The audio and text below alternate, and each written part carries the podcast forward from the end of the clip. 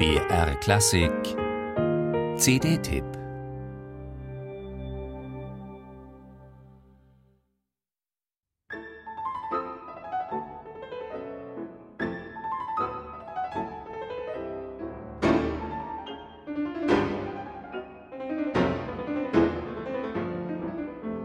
An diesem Stück führt kein Weg vorbei. Witold Lutoslawskis Paganini-Variationen sind Pflicht und virtuose Kür zugleich. Für jedes Klavierduo.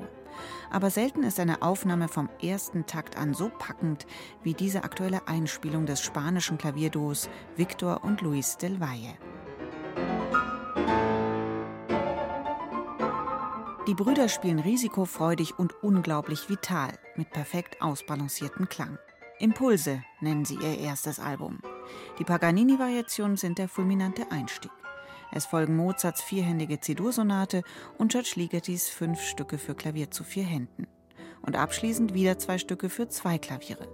Ravels La Valse und eine swingende Fantasie über Gershwins berühmtes Bühnenwerk Porgy and Bess.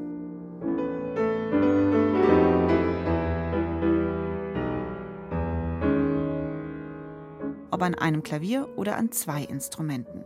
Victor und Luis del Valle überzeugen mit orchestraler Wucht genauso wie mit intimen und äußerst sensibel gestalteten Pianopassagen.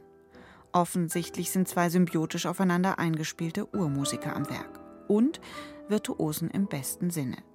Kommt es doch beim Klavierduo wie vielleicht bei kaum einem anderen Ensemblespiel auf maximale Präzision an.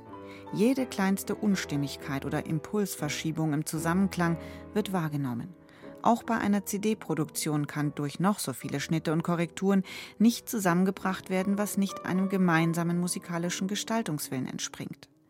2 eigenständige Persönlichkeiten am Instrument werden im Idealfall 1, wie Victor und Luis del Valle.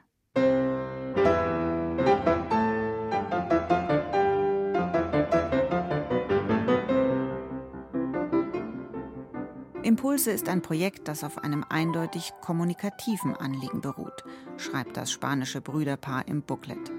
Die Pianisten wollen mit ihrem Debütalbum das Publikum erreichen und ihrem künstlerischen Selbstverständnis Ausdruck verleihen. Das ist ihnen hervorragend gelungen. Denn mit dieser Zusammenstellung präsentieren Victor und Luis del Valle einen Querschnitt durch das repräsentative und breite Repertoire für Klavierduo vom 18. bis zum 20. Jahrhundert. So ist diese CD eine ausgezeichnete Visitenkarte, die sich sehen, vor allem aber hören lässt. Da kann man den Musikern nur gratulieren und sich als Hörer auf weitere aufregende Nachfolgeprojekte und Konzerte mit diesem Klavierduo freuen.